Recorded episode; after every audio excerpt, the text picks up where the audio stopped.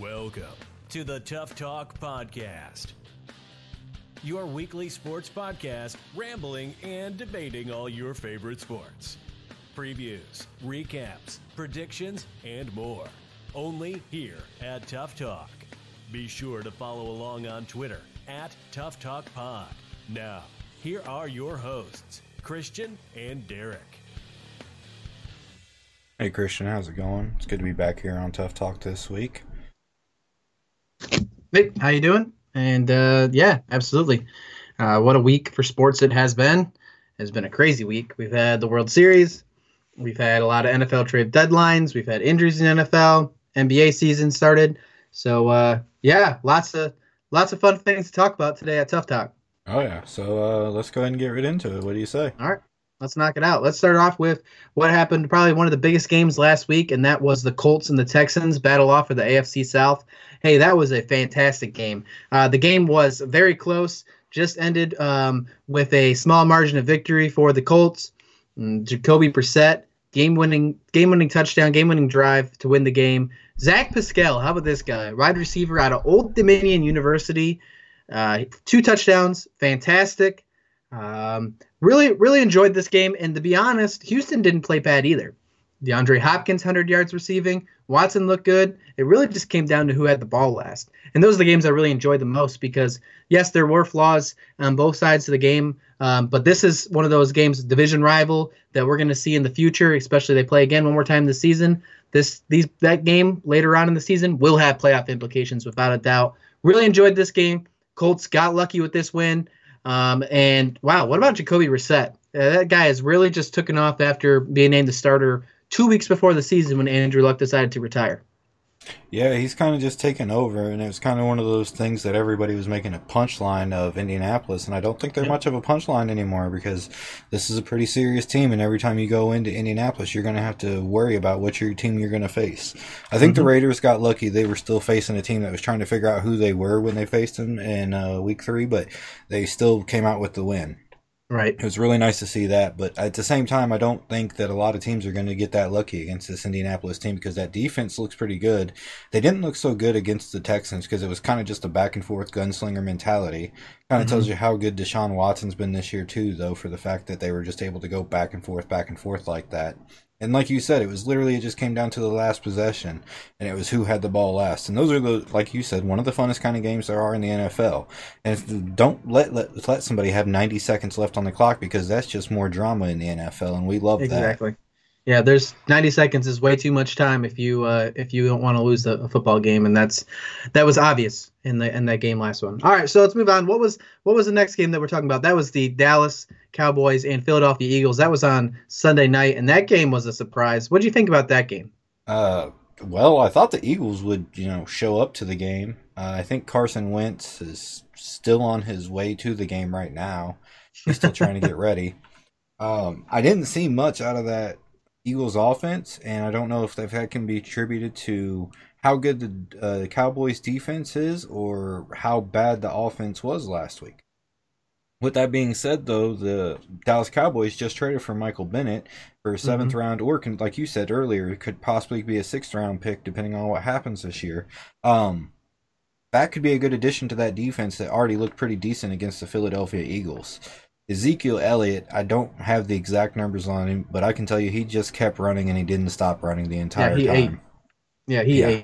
Was, every, uh... every, time I looked, he had the ball and he was five yards forward and leaning forward for a couple more. Uh, it was really impressive mm-hmm. to see what he was doing. And that offensive line, I say, I still say that's possibly the best offensive line in all of football by the way they built it up over the last five years. I really like the way that offensive line continues to run the ball and continues to look every week. So I'm interested to see if they can keep doing that. Yeah, absolutely. I think that this line is without a doubt the best line in the NFL.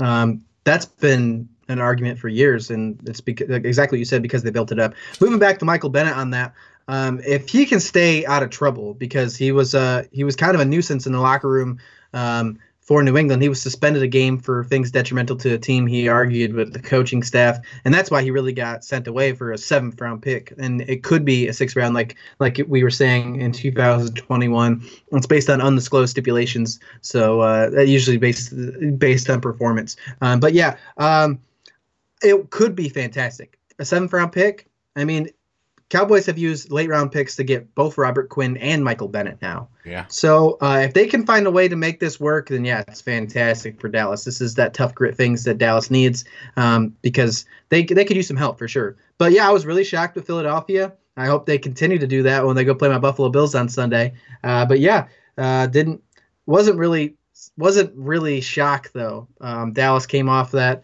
that tough uh, week before it and uh, came in against his division rival Philadelphia. Garrett's on the Garrett's on the hot seat, and there was no way that he was going to let these guys uh, lose to Philadelphia. I'll tell you what, at certain times this year, Robert Quinn has looked absolutely unstoppable as a pass rusher. Mm-hmm. And it's obvious why he had what it was 19 sacks just a couple of years ago with the Rams. And it's very obvious why he did because when that spin move is working and he's hitting it right on them tackles, some of them guys just cannot cannot compete with it. I believe it was three or four weeks ago, I was watching a game of him, and he just was beating the left tackle every time. They were having to hold him. It was miserable to watch as a like somebody who likes offensive line play. It was miserable to watch because I'm like, how can you not stop that? But at the same time, it was just an amazing pass rush move, and it really worked out well for him.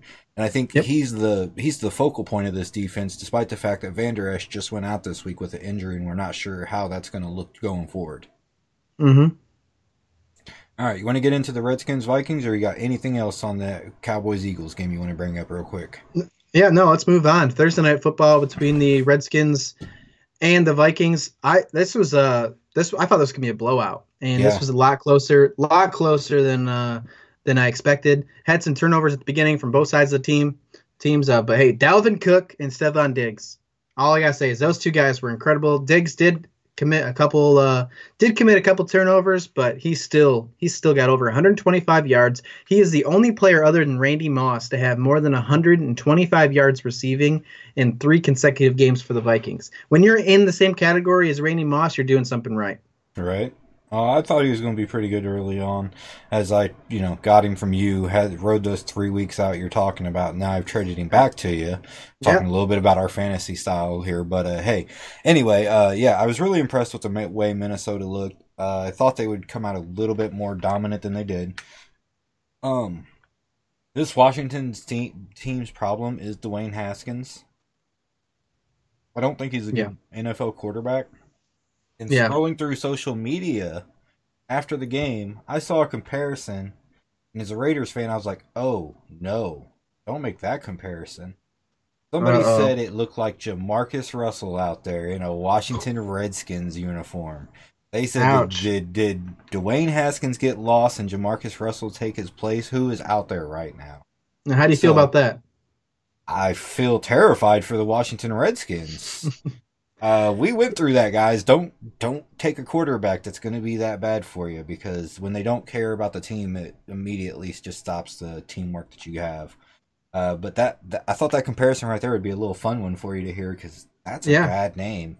Hey, look, I thought Haskins was going to be fantastic in the draft, and I'll be uh, at, during draft time. I'll be the first one to tell you I was so excited for Washington when Haskins just fell in their lap and everybody, a lot of people, the majority of the media were like, "What's going on? Why why is the Giants drafting Daniel Jones uh, and not Haskins?" So we're not the only ones in this situation saying that we believed in Haskins. He was the third quarterback taken, and a lot of people think he should have been the second.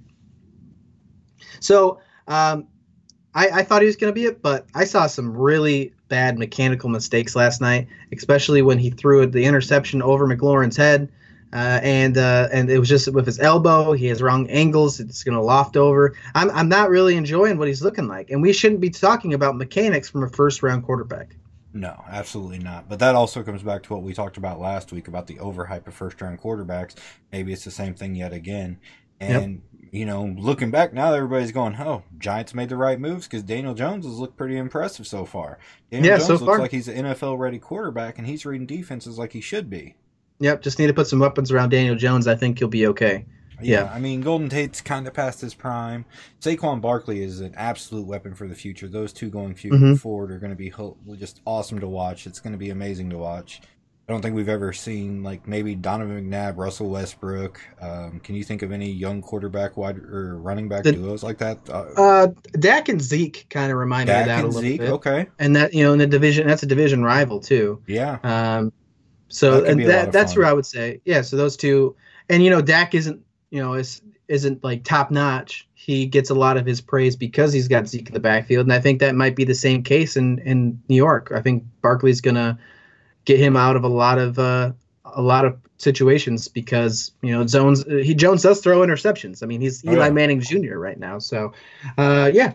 So all right, what we got next? All right. Well, next we're going to go ahead and go into week four, uh, or week eight, week four. Jesus, week eight previews. Uh, all right. So the first one we wanted to talk about this week is the Panthers Niners. Uh, the Panthers defense has looked incredible over the past few weeks. I don't know what's t- like. There's a fire underneath that entire team, and it's really cool to see. Mhm. Um, the Niners are still undefeated despite the Hurricane game last week Mhm. despite the you know it was a miserable game to watch if anybody actually did watch that one it was pretty miserable the panthers game or the panthers team is looking really good and it's going to be interesting to see kyle allen still the starter anything you want to talk about in this game this is the game of the week for me. I think on both sides. If if Carolina, if Carolina wins this game, they need to be top five.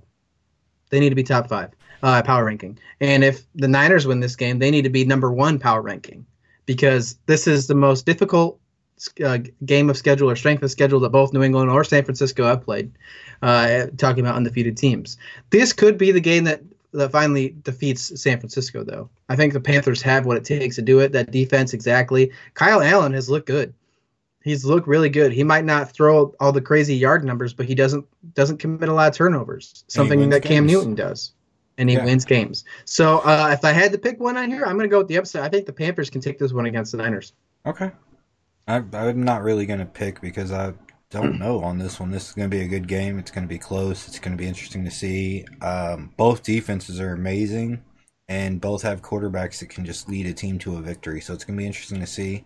I don't really know. It's going to be a three point game. I can tell you that much. There's no It's way gonna be this close. going. Yeah, it's no way it's going to be. This is a blowout. I can't Mhm. see that happening at all. Um, we also wanted to talk about the Packers and the Chiefs. Yep. Um, Pat Mahomes not in the game. Matt Moore going to be starting for the Chiefs. It's going to be interesting to see uh, if that offense can actually do anything with him behind the behind the center. I think the Packers are going to win this one pretty easily. I think the Chiefs are probably just going to have a few, few weeks where they have pretty bad weeks with Matt Moore behind quarterback or Yep, behind I- center. I agree 100% on this uh, on this take here. Um, with Matt Moore under center, this Chiefs a good team. They're a good team, and uh, and they might be able to stay in some games, but I don't think this is one of them. So whether Mahomes is out three weeks, four weeks, five weeks, as long as they can find a way to try and win at least half the games while he's out, they'll be okay. But I don't think they're winning this week. Texans Raiders is the next one we want to Mm-hmm. discuss. Um, I'm going to go ahead and let you talk about it real quick, and then I'm going to talk about it from a Raider standpoint. Okay, fantastic. So, hey, Houston Texans just lost against Indianapolis, and it was a game that they um, didn't lose based off of fault. They lost because they didn't really have the ball at the end of the game. Uh, Oakland just came off a really hard loss against Green Bay, so both these guys are coming in looking for a win. They're hungry for a win. Uh, the Texans, though, this team is dominant. DeAndre Hopkins just finally taken off. We do have Kenny Stills playing at wide receiver number two as Will Fuller sits. Um, but I don't think that's going to be that big of a game changer. In my opinion, I think the Texans win. I think they win by 10. All right, so the, this game here is going to be can we stop the running mobile quarterback game? Because we can't stop that as a defense. We've never that's what, always been the weakness of the Oakland Raiders, and it seems Mhm. that we always like to stick in our lanes. But this week we need to be able to stop them. This week we need to be able to stop that and stop running backs out of the backfield. That's their two biggest issues, and Carlos Hyde out of the backfield can be an issue with this team. So it'd be interesting to see how this matchup goes. But we have to be able to stop the running of the quarterbacks because that is the biggest issue for us. If you watch us against Pat Mahomes, if we can get him on the downfield, he just runs off on us. So it's not going to look that great this week against her for us. So honestly, I think Watson probably goes off for like 400 yards passing because we try to stop him from rushing. And yep. it may be even a full two touchdown game in my personal opinion. Uh, I didn't have us winning this one going into this uh, the season preview, and I don't have us winning this one tonight or this week. So I think that's going to be a loss for us, and I think it's going to be unfortunate, but that's the way it goes. Yep, I agree, 100. percent All right, next thing we want to talk about is the uh, NFL or the Week Seven Fantasy Follies, mm-hmm. and I'm gonna go ahead and get back to the Hurricane game because it stopped the number one producing tight end in the entire NFL from producing this week. He had nothing really. I mean, I think he had one point maybe fantasy wise. That's not going to help you for the number one tight end. I'm talking about George Kittle in case you guys didn't realize. Um, there was also the uh, the Freeman ejection really hurts you if you had him as a running back this week. Um, I know I said personally last week, I was like, hey guys, Luke Wilson be a great addition because Dissly just went out and Russell Wilson loves his quarterbacks. He does love his quarter or, or loves his tight ends, and he does love his tight ends, but he went zero for zero last week with a big old zero points. And yep. uh, if you guys took that information and used it, I apologize because I was uh, wrong. Uh, I thought that maybe, just maybe, he would be getting to him, but he did not throw to him at all this week. Um, yep. Anybody you want to talk about? Yeah, a few. Uh, continue with that Hurricane game. Uh, McLaurin, receiver for the Redskins, he didn't play well at all, and he wasn't that hot last night either in the Thursday night game. And I don't know if it's going to be even any better uh, now that Haskins might be starting because of Keenum with the concussion. Uh, so if you had McLaurin, I would be careful. I would I would try to uh, try to sell if you can. Maybe if someone's not paying attention or just wants to go by the hype of the name, you can sell for somebody else, go for it. Try if you can. Uh, also, uh, Mohamed Sanu, he just got traded to New England for a second round pick. However, last week he did not perform very well. Not sure if that was because they knew he was about to be on the block or not, and they wanted to keep him healthy for the bait because Atlanta has been awful. Um, and then Larry Fitzgerald. Larry Fitzgerald, I know we keep talking about him putting them in his like top 30 ranked receivers for fantasy wise, but he might be falling off soon. He has not been performing very well. Last week he only had one point, but that's because Kyler Murray uh, the quarterback did not do very well either. They still won the game, and they just didn't have to throw the ball. He only had he only threw 104 yards, and that was based off Chase Edmonds. And I'm gonna go ahead and throw that little transition to Chase Edmonds and how you feel as we talk about fantasy guys to look forward to for Week Eight. What do you got? Uh, well, for Week Eight, if you can pick up Chase Edmonds, pick him up. I think Duke Johnson is, or David Johnson is to sit now because I think he's kind of taken over the role. Um, it was also rumored that David Johnson may be battling uh, injuries the past couple weeks. Yeah, he's back. And, yeah, so if that's the case, then Edmonds is going to get some more time for the next couple mm-hmm. of weeks because they want to make sure Johnson's healthy because he was an elite back for them for a couple of years. So that um, injury. Yeah. So the other people I wanted to really talk about, and it's kind of funny that we're still talking about the Saint or about the Cardinals because this week the Cardinals are going to go up against the Saints, and usually the Saints defense is pretty good. However, against the past and the number one wide receiver for a team, they're not that great this year. So uh, I think Larry Fitzgerald could actually be somebody to start this week because he just finds a way to get open for the young Kyler Murray. And I think he could come back with maybe 10, 12, 13 points this week for somebody if you have him or can pick him up because I know people have been dropping him because of they don't think he's been uh, consistent. Um, Cooper Kupp, I think he's going to have a bounce back week this week against the Bengals. If he doesn't, I'm kind of terrified of how bad his stock is going to plummet because he's had a couple really bad weeks in a row. T.Y. Hilton looked really good last week, and I think he's going to have an even better week this week against the Broncos. And I think that's going to be about all I got for this week's Week 8 fantasy. What do you got on the DraftKings side of things? Um, I again, we're going to talk about a stack, and the stack that I like is the Rams against the Bengals. I like Jared Goff, although he's had some shaky weeks, but they're playing Cincinnati. I think this is the week that really steps him in. If you can line him up with Gurley and Kupp, maybe if Kupp. um, decides to have a, a really good a week, uh, he's been off. But if not, Robert Woods. So you have a couple opportunities there to add in. Um, I think Robert Woods or Cooper Kupp would be a good stack with him, or both if you're really feeling frisky. Uh, but yeah, I think the Rams against Bengals.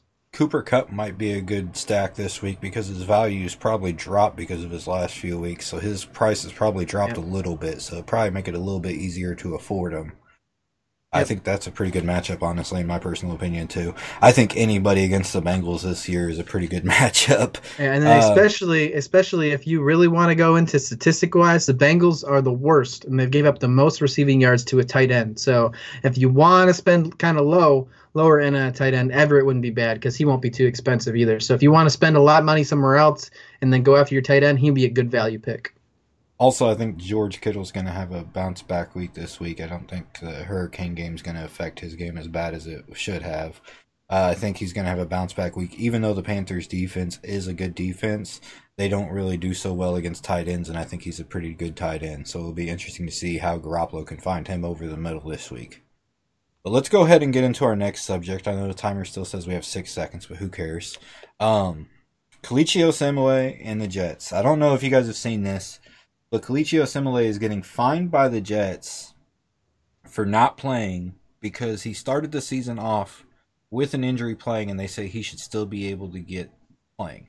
He has a torn labrum on his shoulder. If you guys don't understand how painful that is, um, not only does it hurt, not only does the procedure hurt, but then you have to go through six to eight months of physical therapy afterwards to get that muscle reconnected uh, properly. If you don't believe me, it sucks and you have to have resistant bands the entire time. Now, with that being said, Kelechi Osemele, when we had him with the Raiders, was one of the hardest nosed players I've ever seen in the NFL. To the point that I remember when it was uh, training camps coming up, people were getting mad at him because he was going full force in training camps, and he was like, "Hey, if you can't go, don't go." Now, tell me that guy right there is going to be complaining about an injury, and I'm going to call you full of something that I'm not going to say on this show.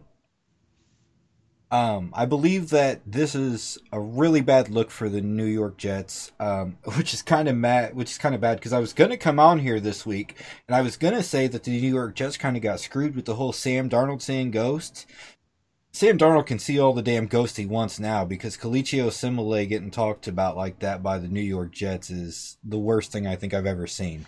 Like I said, he is one of the hardest nosed players, and if I wish he was still a Raider because I don't believe the Raiders would have treated him like this. Yeah, that's awful. It really is, and there's there's no place in football for that.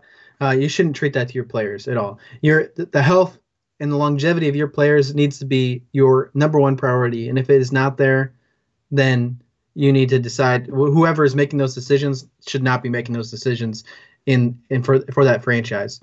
Uh, because of that, yeah, I, I'd want to hear what the statements from New York Jets come from. Um, to try and back this up, they better they better try and cover cover their asses really good. But other than that, yeah, I, I the Jets you've you've dropped a lot really far down, and you've already been down there. But as, uh, as one of my least favorites. Team.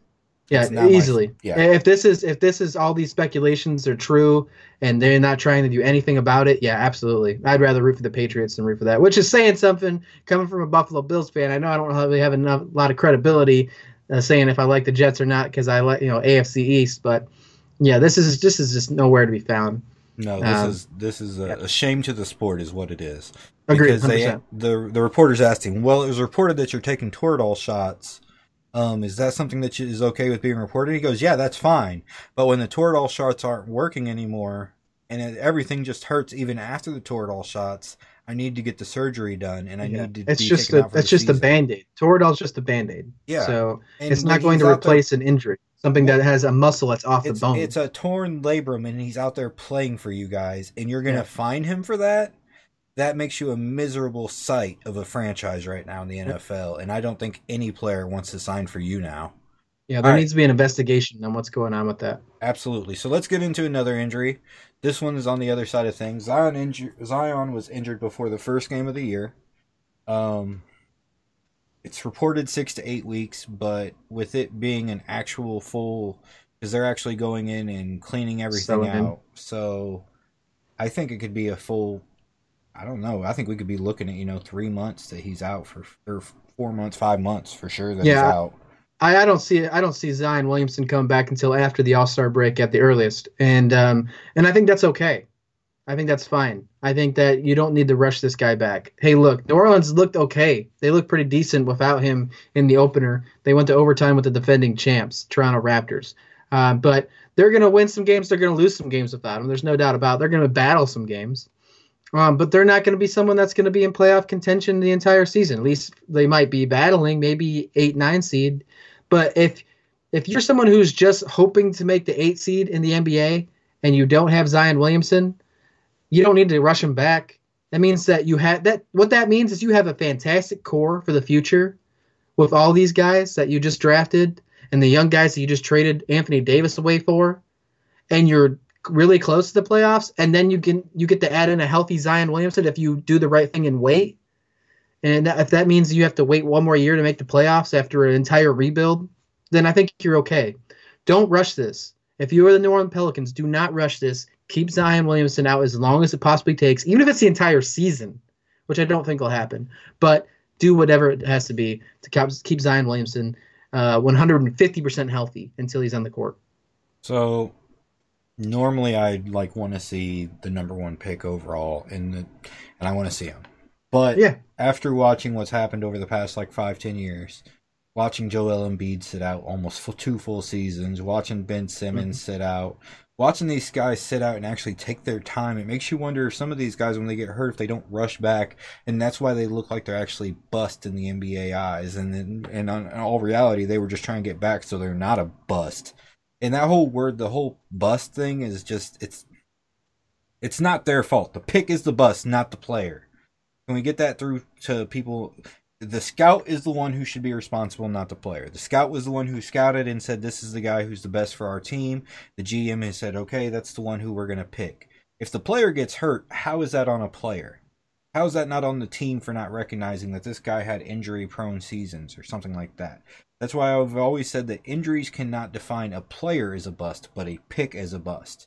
Because it was on the scout and the GM who noticed that there could have been a potential injury and went ahead and took that pick, and then they did get the bust instead.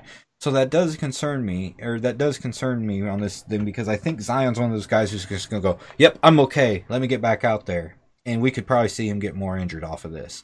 And I really hope that the team or everybody in the organization just tells him, nope, sit, you, sit down, wait and come back when you're really healthy. Yep. Also, I brought up to you. Does he come back as Julius Randle if there's verticals gone? Yeah, well, if they what they say is usually when it's just a little tweak, the one that is only out for six to eight weeks, that's when you have to worry about it. But um, when when it's a full sew in, I don't know. So um, I think he'll be okay. I think if they hold him off, I think if they don't rush him back, I think he'll be fine. I think it's going to be interesting to see going forward for sure. Uh, the Pelicans team is one of those teams I'm interested to watch. And I really hope that he does come back healthy because I want to see a healthy Zion Williamson in the league because I think it'll be interesting and fun to watch, especially him and Zo together. All right. Speaking of another point guard, because I said Zo, Kyrie dropped 50 points. Looked really good with the Nets. But at the end of the day, he still caught that fat L against the Minnesota Timberwolves. Um, I personally watched this game. I watched it all the way down to the very last play. I watched the last play, and I have to say there was no reason for Kyrie Irving to wave off Jarrett Allen on the screen because they had been running the pick and roll all night. He could have switched onto a bigger man and had a big man on him for defense, which he could have crossed over and got the shot he was looking for. Yep. Uh, that made no sense to me. That was hero ball. And if he's going to do that till KD gets back, this team may not make the playoffs. They look good, but Minnesota is not like a playoff team this year. That's not a top eight seed in the West. They would be a top eight seed in the East, but that's not saying much because the East is so weak. But New Jersey better step their game up, and uh, Kyrie needs to quit playing so selfish, in my personal opinion. Yeah, 50 points is a great accolade, but it's you didn't win the game. Yep, and I think I think the Brooklyn Nets will make the make the playoffs, but um, but it's it can't happen like that. Yeah, that's cool that Kyrie got 50 points. You're right, but he still lost. He tried to get too pretty with it in the game winner on the ISO. I hate ISOs, uh, especially at the end of the game. I, it's so selfish. It's so. It's yeah, so, exactly. I, I, I um, got us here, so. Yeah, uh, but I'll tell you what it's good. What it's gonna do though is it's gonna put fans in the stands. This 50 points. It's exactly what it's gonna do. Um, it's definitely gonna put. It's gonna put 50 points in the stands. It's gonna let um, it's to let uh, people want to come watch Kyrie ball out. And if they make the playoffs, make the playoffs. But obviously, I think we all know that Brooklyn's year is next year. Yeah, I think they should have really, like I said, They ran the pick and roll all night with Jarrett Allen. Then on that very last one, Jarrett Allen started to run to the top of the key. Kyrie clearly just waved him off, told him to get out of there, and then he took the ISO. It was clear that that's what he did, and I guarantee you the other four guys on the court that were playing with him weren't happy that he wanted to go against what the play call was and against what they did all night. And it's just we can't see that out of Kyrie because that's what pushed Kyrie out of Boston. That's what everybody got mad at.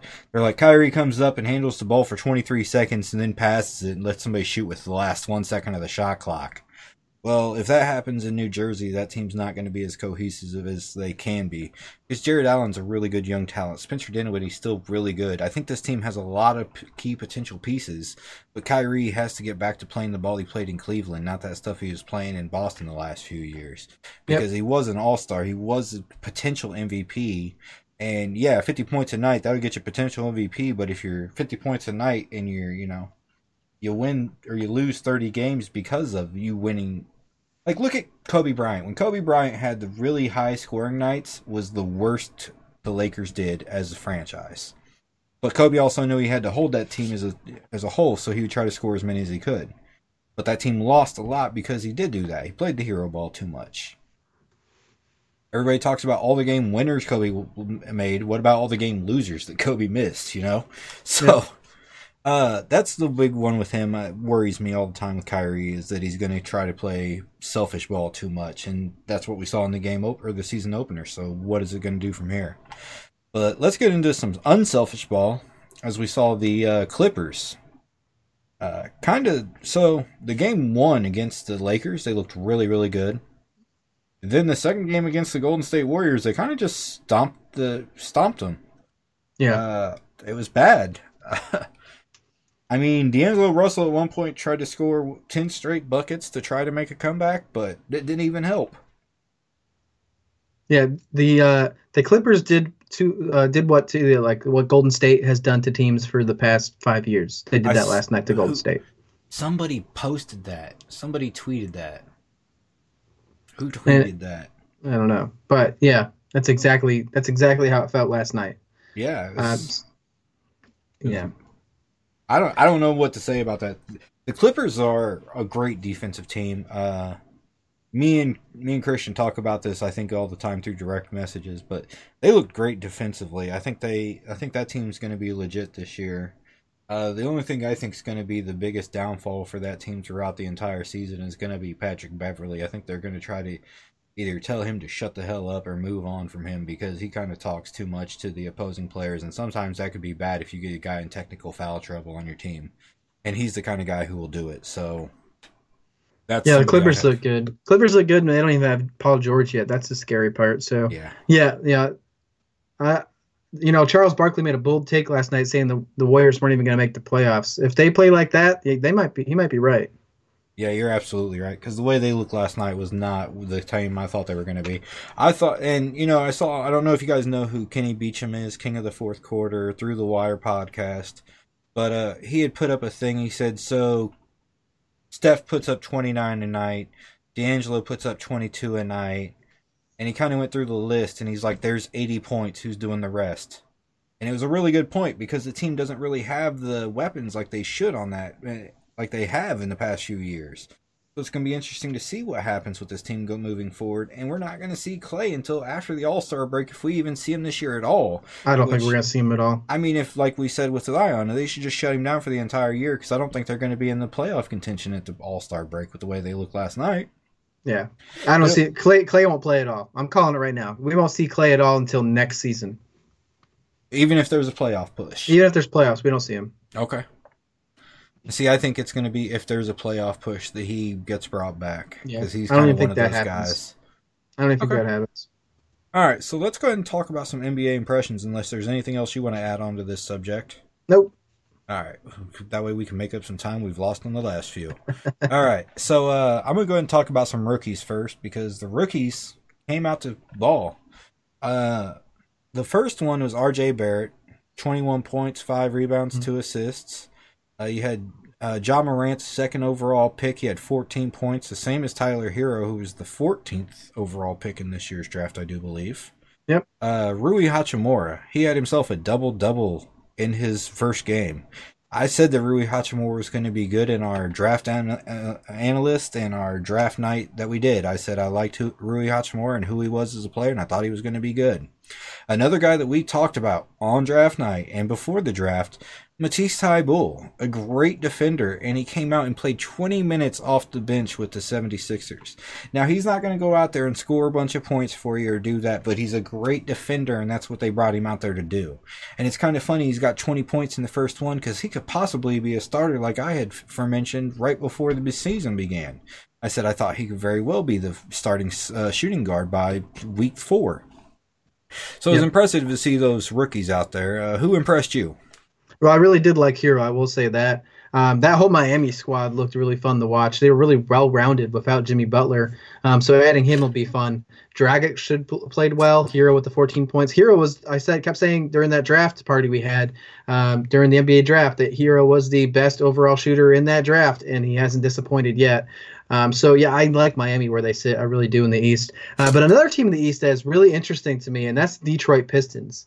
Um, and I can't believe yeah. I'm saying that. But um, Derrick Rose, I think he finally found his niche uh, after all the injuries he's had and leaving Chicago. I think this is finally where we might see most improved player uh, Derrick Rose. Um, I, I, really like where he's where he's at there. He looks really good in that position. Uh, 18 points the first night. He played well last night too. Uh, and Andre Drummond, wow, Andre Drummond, if um, he is he's showing MVP MVP material.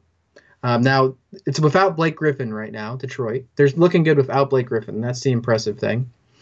And if they bring Blake Griffin back, if Drummond can continue to play like this, we're going to be talking about Drummond in the MVP race this season. I really do think so. It'd be interesting to see because I actually like. I've always loved Derrick Rose. Um, youngest MVP. Unfortunate what happened to him. I still don't get why he got pushed out of St. Louis or St. Louis, Chicago as quick as he did because I thought they'd be a little bit more loyal to him. I thought they'd give him more time to recover, and they never did. And it seems like he's finally had time to recover and figure out what his game's going to be without his explosiveness. And he yep. looks good, and he looked good last year. He looked really good last year and didn't get enough credit for it, in my personal opinion. Yep. So yeah. I'm really happy to see that. I'm really happy to see the way Detroit looks. Uh, real quick, Minnesota, we looked good. Andrew Wiggins actually played a little bit of defense at the end of the game. It was kind of crazy to see. I didn't think I'd ever see that. Uh, any Minnesota fan would think I didn't think I'd ever see Andrew Wiggins play defense other than the uh, patent Olay defense that he's still trying to get the patent on right now because he's so good at it. Um, but it was pretty interesting to see. It was pretty cool to see. So uh, let's go ahead and talk about the World Series now. The uh, Nationals up 2 0 Yep. I didn't think that you guys would get to Verlander and Cole, but hey. Who did? Yeah, who did? who would have expected Verlander and Cole, both Cy Young finalists, to pitch yeah. like they did? Yeah, Gerrit Cole did not look very good. His seventh inning pitch, seven innings pitched, he let up two home runs and eight hits. Verlander in his six innings let up one home run and five hits. Uh, yeah, not not a good sight for these guys. Washington's bats have been insane. Juan Soto uh, he has just been incredible. In my opinion, he's the World Series MVP if it's ended today. Uh, today is actually his birthday, too. It, he turns 21 today. So wow. uh, going back to the World Series in Washington, game three, it's his birthday. Might see a, might see a birthday home run. But yeah, we got Anibal Sanchez on the mound tonight. They play Zack Greinke. One of the things that I will say, I'm going to call it out bold now. If you play DraftKings in baseball or whatever it is, Washington, first time since 1933 there's a game, a World Series game in the capital. Ryan Zimmerman is going to do something crazy in the next two games. Oh, he's yeah. the he's been the first over. He was the first draft pick for the Washington Nationals. He had the first ever walk off for the Washington Nationals. He had the first ever World Series home run for the Washington Nationals. He's going to do something for the first ever game or the first ever World Series in Washington. It might not be tonight. It might be tomorrow, but put Zimmerman in your card tonight for DraftKings because the movie of Ryan Zimmerman is going to continue this weekend. Um, I I don't know if there's going to be a sweep. Do you? Do you think we might see a sweep in this World Series? You know, I don't know. Um, we're going to see Cole on short rest, so there's possibility that he may not look as crisp in the game four. Uh, the question is, can you get to Greinke to, in game three? Greinke's been kind of notoriously not great in the playoffs, so it'd be interesting yep. to see. Um, also, you guys are going to be at home, and that home field advantage is going to be absolutely insane because, like you just said, it's the first time in over 80 years that there's been a game. In, 86. 86 years, okay, in, in the capital. So it'll be interesting to see how they all react to that. Um, the other thing I wanted to discuss, and I know you wrote an article on it, and I know the percentages went up since then, is the two out percentages that you guys have Yeah. had runs on is absolutely insane. There was a Yep. really easy, simple play for, uh, I believe his name's Alex Bregman of the third Alec, baseman Alex, yep, Alec, Alex yeah. Berg. Of the uh, Astros. All he had to do is just simply field it and get it to one of the bases, and it's an easy out. Yep. Bases were loaded, and he drops the ball on the glove, and then he drops it out of his hand. He dropped it twice. And they Mhm. didn't even rule that an error. They still ruled that a hit. Now, me personally, as a baseball fan, I don't know how you rule that an error, or not rule that an error, but that's just me personally. Um, but that's just the thing with this Nationals team is is every little play they make into a big play. They hustle. That's the Yeah. biggest thing is they hustle. So Alex Bregman, yeah, he's a he was a AL MVP finalist this year. He'll probably finish second behind Trout. I think Trout's got that in the bag, but um, he he's hasn't had any swagger at all this postseason. And he's even the first one to tell you. He said, "Hey, I've been good." And you put the blame on me. I've been really terrible this postseason. He's quoted saying exactly that uh, after Game One. Uh, talking about that really crazy stat before the World Series. Now, the, like I said, you just said the percentage has gone up, but before the World Series started, the Nationals were 49% of their hits and their runs were scored with two outs or more, or two outs, not two outs or more, two outs. 49%. That's insane. Half of their runs. And that has to So have went up by now. yeah, it's gotta the be over half, in the World yeah. Series is insane. So Um, Alex Bregman gets a home run in game two. We think that his momentum's going to change. First inning, hits a two-run home run out of there on Stephen Strasburg. Ties it ties game two-two. First inning was crazy in game two. And then he makes all these defensive mistakes. We thought this swagger was back for the Astros. Could have been the series game changer. I wrote it down in my notes. Is like, could this be the game changer right here? Alex Bregman, see, uh, inning one, game two. But it wasn't because he defensively was just he just his mechanics failed, and he was uh, one of the biggest reasons why the Nationals scored not one, not two, but 10, 10 runs Yeah. in the last three innings of, of game two. And it was on him. You got to put that on him. The the Nationals team, I'll say this right now, I was telling my wife about it. This is one of the wildest tears we've ever seen in baseball. And as a Cardinals fan, I kind of hope it keeps going so you guys win this. Because then we can always just say, hey, we lost to the World Series champions on one of the craziest tears Yep. we've seen in postseason history. Absolutely. Because this is, if we go back and look, this is going to be 10, 20 years down the line when they talk about this team. They're going to say the way they've scored runs is insane with two outs. The Hey, way gonna they've go out, continued yeah. to rally. It's, yeah, exactly. It's going to be a story 20 years down the line because of how Yeah. good this team was. That's how you got to look at things sometimes is how is this going to look in history? A lot Like- of people were talking. A lot of people were talking, saying that because they had all this all this long rest, that they'd be like the 2007 Colorado Rockies, who blew through the playoffs and then got swept by the Red Sox. Obviously, that's not the case. Um, yeah, this team is fantastic to watch. They're so exciting, and um, and their core. They have a young core. Yeah. Um, they have a lot of older players too. I was Don't about to get say me they wrong. have a couple wily vets on the team, but they have a really young core, and that's what makes Yeah. that team really good. Yeah, Rizzo, the GM of the Nationals, he's doing something right. There's no doubt about it. And David Martinez, if he's not at least in your talks for manager of the year, you're doing something wrong, in my opinion. This uh this team has been so fun to watch. 19 and 31 at the beginning of the season, and now they're in the World Series. About to they're with a possibility to sweep Yeah. the team that everybody thought that was going to win, the With Houston the Astros. go up 3-0 tonight. With the possibility, and yeah. By the time we talk next week, there will be no World Series. Uh, Absolutely. next Friday, the, even if it goes to seven games, the World Series will be over. We'll be talking about who won it. Uh, insane tonight, tonight and tomorrow, game three and four. It could end by people going back to work on Monday. We might. So by the time we talk again, we will not be seeing another live baseball game on TV until spring training. How about that? Uh, it's a little depressing at one point, but at the same time, it gives us the other sports we get to concentrate on now because basketball season's about to come into full effect, and that's going to take up quite a bit of our podcast, I'm sure. And NFL playoffs too. Yeah. NFL playoffs, yeah, it's going to be crazy. But uh, that's all we got for this week, guys. Uh, we'll be back next week. I don't know what we'll be talking about for sure, but I'll see you guys then. yeah. Take care. Thanks for listening to the Tough Talk Podcast. Be sure to tune in every Friday as we break down all the major sports topics for the week. Don't forget to subscribe and follow on Twitter at Tough Talk Pod.